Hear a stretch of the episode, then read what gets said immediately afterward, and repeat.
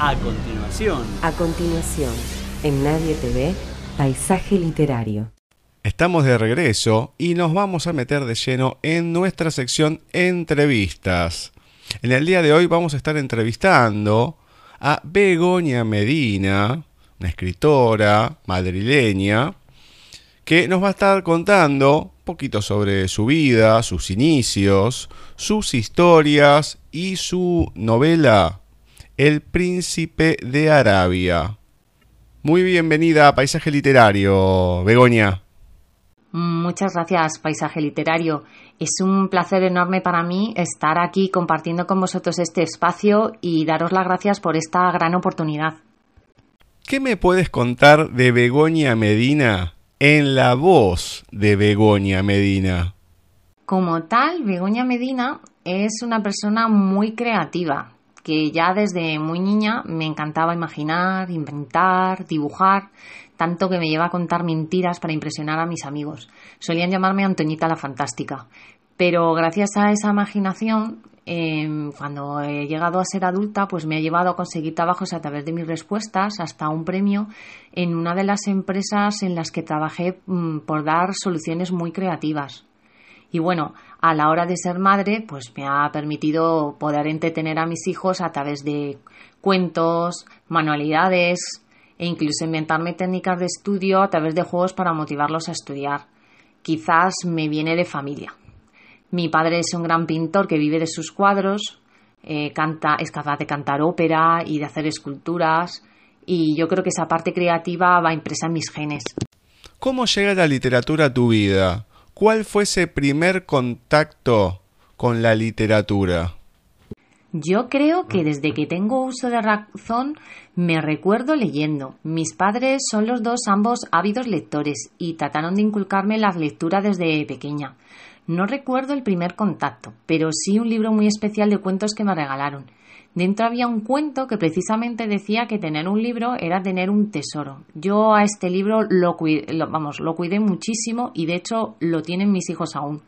Como además tenía también unos tíos que leían mucho, me regalaron un libro, para mí fue muy especial, Tom Sawyer, de Martha Wynne.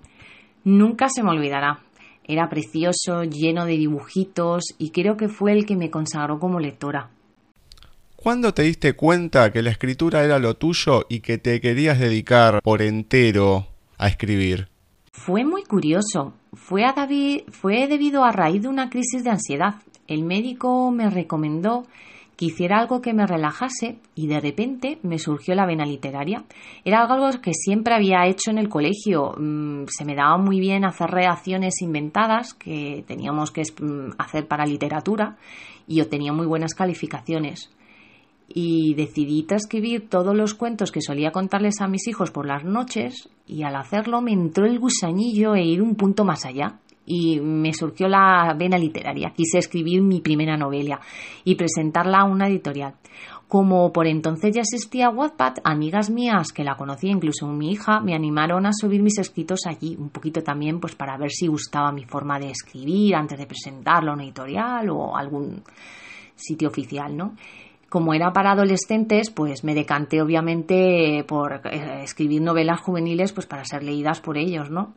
Quizás también fue por un reto que me propuse también ganar, porque mi hija me decía que no iba a ser capaz de escribir nada que pudiera gustarla. Y dije como que no. Y empecé a crearle una novela paranormal de ángeles y demonios, que no solo la enganchó a ella, sino que también a alguna de sus amigas. Con esta gané cinco premios con ella en primer lugar, porque allí en Wattpad una forma de promocionarla es a través de estos concursos. Fue cuando me di cuenta que debía de dar un punto más allá y tratar de autopublicar mis novelas. Eh, quería hacerlo bien, entonces mm, dar una buena imagen. Entonces contacté a una correctora, a un portadista eh, que subiera también mi novela maquetada para que eh, diera una buena imagen al estar impresa y fuera como si fuera la compraras en una editorial. Soy muy perfeccionista en este aspecto. Y subir primero la del Príncipe de Arabia para tantear el, el terreno un poco y ver que se cocía un poco pues por Amazon. No sabía lo que me iba a encontrar y no sabía la aceptación que iba a tener, porque una cosa es Wattpad, que es diferente, no, no deja de ser gratis, a cuando ya vendes una novela en Amazon y ya ahí das otra imagen. Entonces, pues no sabía la aceptación que iba a tener, porque no deja de ser, esta es una plataforma un poco más para adultos. Te pregunto ahora sobre tus escritores predilectos. ¿Cuáles son los que seguís, los que te gusta leer, los que esperás esa nueva novela o los que ya eh, no estén vivos, pero que sigas leyéndolos? En cuanto a escritores, he de decir que la, por suerte, la suerte que tengo es que leo de todo. Tengo un abanico muy amplio donde elegir, ya sea un libro clásico, historia, romance, terror, ciencia ficción, bueno.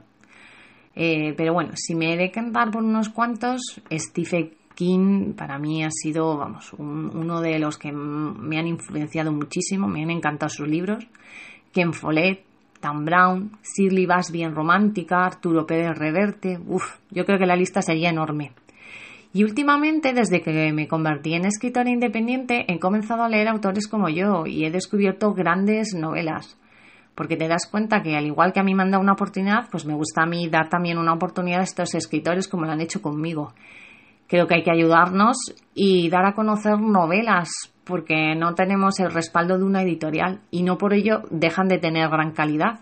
Estoy muy gratamente sorprendida. Creo que arriesgan más en sus tramas, se innova mucho, tanto que no tienen nada que envidiar a muchos autores ya consagrados. ¿Cuál es tu metodología a la hora de escribir? A ver, a lo que me refiero, si tenés un horario preestablecido para sentarte a escribir, si lo haces cuando te llega la inspiración o cómo es el sitio geográfico en tu casa o en algún otro lugar para poder inspirarte y empezar a crear. La ventaja de ser escritor es que con un portátil ya lo tienes todo. Luego es buscarte un rincón para ti. Yo para escribir lo que necesito es una habitación, eso sí, aislada de ruidos e interrupciones. Yo en mi casa tengo un cuarto que es solo para mi mesa con el ordenador, ¿no? Me fastidia muchísimo que me interrumpan. Es que no me concentro. Si le dedico una, a una hora, eh, me, me gusta que sea continua. Por el contrario, es que me pierdo y ya no sé por dónde va una, con la historia, ¿no? Y los sonidos me molestan bastante, por eso necesito silencio absoluto. En ocasiones hago uso de música, que es una fuente de inspiración para ciertas escenas, sobre todo para las de romance, pero es algo excepcional, ¿no? no, no es algo que use a menudo. Por norma no tengo un horario establecido. Digamos que lo compatibilizo con mi vida de madre y cuando tengo un espacio libre. No suele ser siempre el mismo. Generalmente entre semanas suele ser por las tardes, que es cuando ya me he quitado casi todos mis quehaceres. Por desgracia tenemos unas obligaciones que cumplir y yo no soy la excepción, no me puedo eximir de ellas. Los fines de semana, si puedo, también le dedico otro rato, pero por supuesto se lo dedico a mi familia, que también una se debe su tiempo a, otras cosas, ¿no? Yo creo que si nos dejasen, el ser escritor es como una droga que te engancha y querrías dedicárselo a la escritura a, todas horas, ¿eh? todo el día si nos dejasen. Pero al cabo del día tienes unas horas, no las puedes dilatar más en el tiempo y no puedes parar el mundo porque tú hayas decidido ponerte a escribir. Yo la suerte que tengo que hasta ahora la inspiración fluye de forma natural y no he tenido el temido bloqueo de escritor. Tocaré madera. Mi problema es, como he dicho, es el tiempo.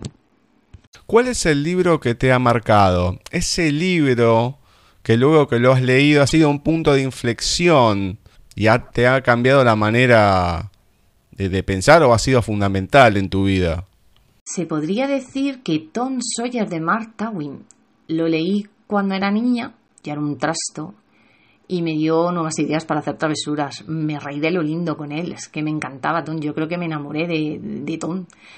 Eh, recuerdo leerle una y otra vez, es que no me cansaba, además la bonita historia de amor que tenía con Becky, madre mía, ese romance tan tierno e inocente a esas edades, creo que por eso me volví tan romántica con los años. Y yo creo que fue el que más me ha marcado, es que siempre lo digo, es que para mí este libro fue muy muy especial.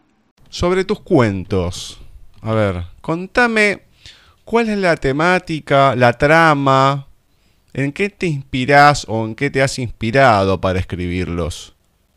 Son cuentos infantiles de mi propia inventiva. Solía contárselos a mis hijos cuando eran pequeños. Unos eran educativos, cuando se portaban mal, les mostraba a través de ellos que no debían hacerlo. Además de mostrarles que estaba mal su comportamiento, les daba pautas para solucionarlo sin conflicto. Otros eran para entretenerlos. Los personalizaba un poco a gusto de ellos. Si querían de princesas, pues de princesas. De coches, pues de coches. Ellos se elegían. También era una forma de motivarles, ¿no? por las noches, ¿no? Que no fuera solo todo malo, ¿no? Y de esta forma yo creo que les he inculcado también el gusto de la lectura, porque eh, después ellos han cogido libros eh, para leerlos. No me inspiré en nada, me salían solos. Yo creo que tengo tantas cosas en la cabeza que necesito soltarlo en un papel en cuanto que me siento enfrente del ordenador, una canción, una escena en la calle, cualquier cosa que para otros no tiene importancia, para mí es suficiente como para crear algo de la nada. Entonces, mm, la verdad es que es que no sabría decir una cosa en concreto, es que yo qué sé, es algo que está dentro de mí. Bueno, ahora nos vamos a meter en tu novela, El Príncipe de Arabia. ¿Qué me puedes contar sobre esta novela? Cuando yo era pequeña solía leer una magnífica colección, por cierto, que se llamaba Cuentacuentos. Podías escucharlos además de leerlos. Muchos de ellos estaban sacados de las mil y una noches, como Aladín, Simbad el Panino, Alibaba y los cuarenta ladrones, y a mí me fascinaban. Decidí basarme en ellos. Nunca había visto que nadie escribiera sobre estos personajes, a ningún escritor indie ni secuelas Disney, y me dije, ¿por qué no yo? aunque se titula El príncipe de Arabia, no tiene nada que ver con Aladín. No es el típico príncipe que busca princesa. Aquí vas a encontrar eh, mucha fantasía. Lámparas mágicas, alfombra voladoras, genios de la lámpara. Pero yo le he dado un giro completo y he ido un punto más allá. No quería que fuese ni parecido a lo que acostumbramos a ver en las películas. Introduje un romance juvenil muy bonito, pero quizás un poco occidentalizado ya que esa cultura pues es mucho más cerrada. Cierto, me han leído mucho adulto y les ha gustado. Quizás saca tu lado más joven, pero no deja de ser una novela juvenil de fantasía. Recalco lo de fantasía porque no es histórica. Yo me baso en una época medieval, pero la creo a mi gusto, ya que todo es inventado. Entonces, aunque haga referencia, no es una época en concreta, ni, ni, ni está sujeta a unos personajes mm, estrictos. O sea, es que al final no deja de ser fantasía. Tienes un poco más de libertad pues para crear a tu gusto esa historia e inventar cosas que no estaban en esa época, porque esa es un poco mi finalidad dentro de una historia de fantasía, de crear algo que nunca hayas visto y que a lo mejor no existiera en aquella época. Y luego como finalidad también quise incluir valores dentro de la trama para los más jóvenes, pues hoy parece que están muy olvidados. Entonces tales como fomentar la amistad, la fidelidad, el que hace algo malo lo paga, quería que fuera instructivo de paso para crear una buena base en los jóvenes, principalmente porque se la escribo a, mi hija en concreto y quiero inculcarles buenos hábitos. Luego comentar que no he podido evitar que aun siendo para jóvenes, pues mi parte adulta salga por algún lado. Al estar muy influenciada por autores de fantasía tipo Tolkien, Michael Ende, etcétera, pues incluyo descripciones muy gráficas y tópicos de mi época. Yo creo que no hay edad para un libro, depende de tus gustos y de lo que busques en un determinado momento. A veces estos libros son para pasar un buen rato y desconectar de la rutina. Y bueno, pues yo principalmente lo creé pues para eso, pues para que cuando lo leas pues eh, estés mm, pasándolo bien y, te rías, porque es un, es un cuento que yo creo que principalmente lleno de aventuras, de magia, de amor, pero es para, para entretenerte. Te pregunto algo sobre lo que acabas de decir. ¿A qué te referís cuando decís que no hay edad para un libro? A ver, obviamente hay un rango de edad para cada libro y es adecuada para cada público. Un adulto no va a leer literatura infantil, igual que a un niño no se le permite consumir ciertos contenidos que no son aptos para su edad. Pero eso no quita que un adulto en un momento dado, por el motivo que sea o las razones que sean, pueda querer leer un libro que a lo mejor no se considera para adultos. Quizás porque necesita variar de género, o descansar de una lectura profunda, o porque va en el metro o en el autobús y necesita una lectura entretenida. Vete a saber, hay millones de razones, ¿no? ¿Qué es orientativa la edad? Pues sí, pero igual que no es sexista y puede ser leída por ambos sexos, ¿por qué no va a suceder lo mismo con la edad? ¿Quién te dice o te puede prohibir que leas ese libro que está posicionado para un público determinado. Pues no, no te lo puede decir nadie, ¿no? Tengo una pregunta sobre tus escritos. ¿Están basados en la realidad, en la actualidad, en épocas pasadas?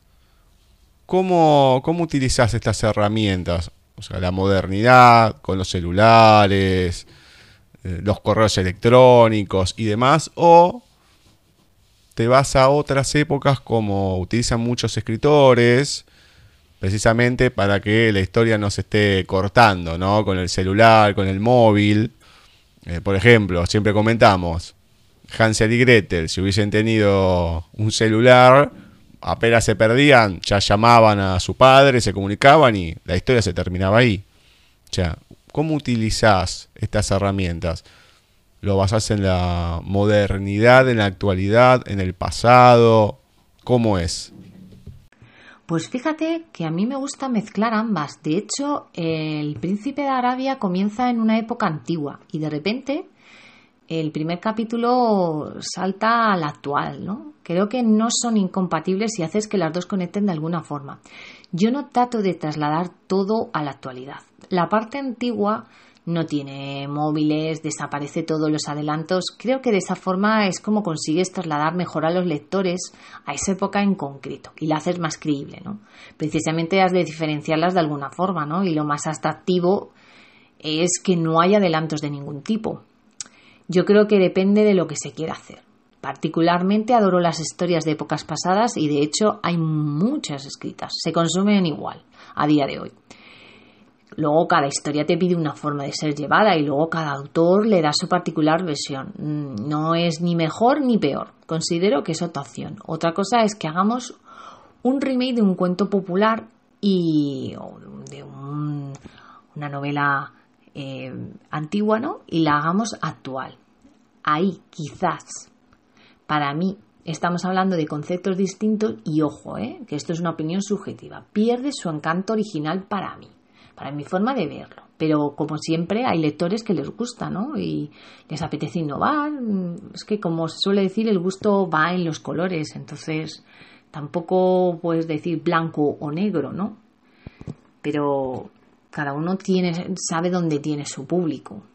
Y siempre hay público para consumir todo tipo de lecturas nos gusten a los demás o no, pero hay que respetarla, lo que siempre se dice, todo, todo siempre llevado desde un respeto.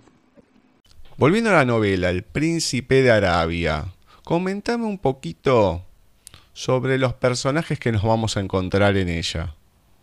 Bueno, pues aparecen muchísimos. El problema es que tampoco puedo comentar mucho porque precisamente ellos son el kit de la cuestión. Eh, cada uno mm, pues aporta a la trama pues un, misterio o desvela. Entonces yo me voy a centrar en los principales protagonistas que son de los que puedo hablar un poquito tampoco es que mucho. Fátima es nuestra protagonista una chica normal que va a un instituto y, y que trata de conseguir mm, de ser una de las candidatas a optar a participar en un premio no pero nada no lo consigue tras su fracaso pues en su casa tiene un extraño reloj de arena y expresa un deseo en voz alta y se aparece en medio del desierto, ¿no? Y ahí empieza su contacto con el mundo medieval. Todo lo conocido para ella desaparece. Eh, Atul es un comerciante de alfombras, un muchacho pues del pueblo, eh, bastante pobre, eh, que vive con su abuela, un muchacho cándido y amable que la rescata. Y luego está su mejor amigo, que es Rasit, un guapísimo ara de ojos verdes, que ha perdido también pues a su familia y, y tienen muchas cosas en común con Adul. Los dos son muy, muy buenos amigos. Eh, y bueno, pues mm, tampoco puedo explicar mucho más de ellos. Decir que, que son los protagonistas principales, que todos los personajes que van apareciendo tienen algo que contar, algo que añadir. Hay genios de lámparas, hay un malvado sultán, hay de todo. Entonces, eh, te vas a encontrar con muchas sorpresas dentro, es lo único que sí que puedo decirte. Y que cada personaje te va a sorprender con lo que tiene que contar. Entonces, nunca sabes ¿qué van a tener que decirte? Lo, lo bueno de mis personajes es que, que tienen una cosilla ahí, ahí por decir. Bueno, está bien, está bien. No, nos querés contar demasiado, está bien, es entendible, es entendible. Bueno, habrá que comprarlo y ver a ver cuál es esta gama tan amplia que tenés de personajes. Pero bueno, para que podamos eh, entender un poquito más o saber ¿no? de tu propia voz cómo es eh, la historia y la manera que tenés de escribir, ¿no? ¿Nos podés leer? ¿Tenés algún fragmento? Así vamos a escucharte sobre el príncipe de Arabia. Bueno, pues yo os voy a leer eh, un fragmento de la primera parte, ¿no? En la que entra en contacto Fátima con Abdul. Yo creo que es una escena muy tierna, ¿no? La muchacha miró afligida las interminables montañas de arena por donde acababa de desaparecer la familia. Buscó con la mirada un cactus para tratar de obtener un poco de agua. Nada. El paisaje no podía ser más devastador. Estaba perdido en medio de ninguna parte y con un calor sofocante. Creía que se iba a deshidratar si no era rescatada por un alma caritativa. Aquello era una auténtica pesadilla de la que hubiera deseado despertar. Por más que tratara de negarlo, era tan real como ella misma. Al tocarse el cabello, lo notó muy caliente al tacto. Si no conseguía cubrirse con algo enseguida, pronto le asaltaría un malestar general por todo el cuerpo. Por lo poco que había estudiado geografía, sabía que algunos desiertos podían llegar a alcanzar miles de kilómetros. Aunque tratara de seguir la ruta por donde había desaparecido aquella familia, tenía pocas esperanzas de sobrevivir, sin agua ni nada con la que alimentarse. Ese razonamiento provocó que se evaporase las pocas fortalezas que aún le quedaban. Gruesas lágrimas comenzaron a resbalar por sus mejillas de impotencia, y se derrumbó, cayendo de rodillas sobre la fina arena mientras daba rienda suelta a un llanto desconsolado. Había perdido la cuenta del tiempo que estuvo en esa posición cuando notó una suave brisa sobre su cabeza y una sombra la cubrió, la cubrió en parte. Al alzar la mirada le pareció ver a un mozo de su edad sobre otra alfombra voladora. No podía distinguir bien su rostro, pues el sol le deslumbraba. Dudando de su propia lucidez, se preguntó si no estaría sufriendo un espejismo debido al sobrecalentamiento de su cabeza. Muchacho, ¿te ha pasado algo? ¿Puedo ayudarte? le preguntó con preocupación. Al descubrir que no era una visión, se levantó de un salto. Sí, por favor, suplicó Fátima. Trató de secarse los restos de llanto y tierra seca de su cara con una manga, quedando, si cabe, aún más sucia de lo que estaba. Me llamo Fátima y no sé cómo he venido a parar aquí. Creo que me he extraviado. Por Alá. Una extraña y encima mujer. Será mejor que no digas a nadie que eres una chica si no quieres ser encarcelada por el sultán Abupar. Si te ayudo, ambos corremos peligro. Mmm, menudo dilema. ¿Y ahora qué hago contigo? Bueno, estoy pensando que de momento puedes ser mi ayudante. Necesitaba uno y nadie se va a extrañar al verte conmigo. Ya buscaremos una solución más tarde. Llevo algo de ropa, Toma, la tuya es muy extraña y se nota que no eres de por aquí. Póntela, es mía pero te servirá. Ya renovarás tu propio vestuario cuando lleguemos a mi ciudad. Te refugiaré en mi casa, que es a donde me dirigía. Para no levantar sospechas diremos que eres muda. A partir de ahora te llamaré Casim. Hmm, bueno, está bien, está bien. Nos quedamos ahí con la, con la intriga, ese saborcito de querer saber un poquito más. Bueno, Esperemos poder tenerlo pronto. Así, así sabemos la historia completa cómo es. Bueno, ahora me gustaría saber cuánto tardaste en escribir, ¿no? en tener en, en su totalidad esta, esta novela. ¿Solés hacer muchas modificaciones o la historia queda tal cual la has concebido en el primer momento? O sea, la escribís de un tirón queda así, bueno, alguna corrección, me imagino, en la escritura, algún error ortográfico y demás, o tiene algún proceso de, corrección previa. La del príncipe de Arabia tardé seis meses en hacerla, pero porque decidí experimentar y me presenté a un concurso que organizaba una editorial en mi ciudad. La hice en un principio para niños de unos 10 años. Obviamente no gané porque cometí muchos fallos de principiante, pero me sirvió como experiencia, ¿no? Entonces ya decidí que quería aprender, ¿no? Eh, la subí a Wattpad, pero la modifiqué antes de subirla. Le añadí romance y esta vez la aumenté de edad. Y la dejé reposar un, un, año más o menos. Y cuando ya me decidí a publicarla en Amazon, volví a realizarla más cambios. Yo creo que si nos dejasen estaríamos todo el tiempo cambiándola. Siempre te surge una fuente de inspiración. Le añadirías una escena aquí, un cambio allá. Pero yo creo que llega un momento en el que has de ponerle un punto y un final, ¿no? Yo para hacerlo primero he de estar satisfecha con la trama global y luego como a los hijos, pues has de dejar volar su destino, ¿no? Porque si me dejaran, ya te digo que no, nunca la publicaría. Además que de esa forma es como aprendes en este oficio. De momento, para ser la primera no me puedo quejar. ¿eh? Tiene muy buena acogida y encima al meterme en un mundo de adultos con una novela juvenil, pues estoy más que satisfecha y muy agradecida, de verdad. Antes que des a conocer tus escritos, ¿no? Las plataformas que, que fueran. ¿Alguien lo lee? ¿Se lo das a alguna persona, alguien cercano? O alguna especie de, editor, alguien que cumple esta tarea, para que te dé su opinión, para que lo revise, o simplemente, así como vos pensás que está bien, bueno, lo das a conocer.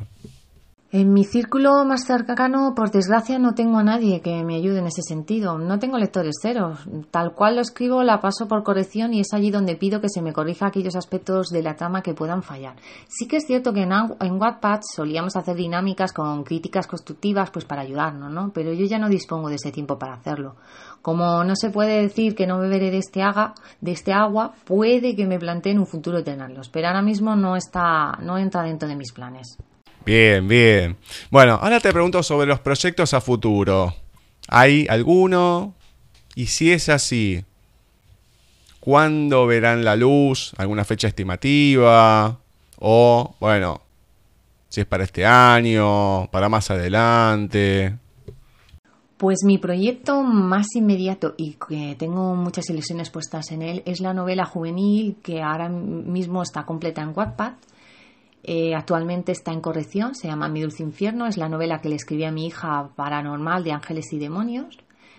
Eh, está aún considerada para un como novela juvenil, pero ya es mínimo a partir de 16 años, ya porque incluyo escenas más subidas de tono y más románticas. Eh, ya, aunque tienes unos adolescentes, pero ya están casi terminando el instituto, o sea, ya están en unas edades de 18, 16. No tengo fecha aún determinada, será antes del verano. Espero sorprenderos muy pronto y decir, mira, mm, dentro de una semana. Ojalá, ¿no? Pero no, todavía queda. Y luego, si puedo, me gustaría sacar dos novelas para adultos, una de terror para este verano y una de ciencia ficción a finales de este año. Tengo muchísimos proyectos en mente y estoy deseando expandirme un poco más en cuanto a obras se refiere. Ya me pide el cuerpo mostrar mi trabajo y mi evolución como escritora.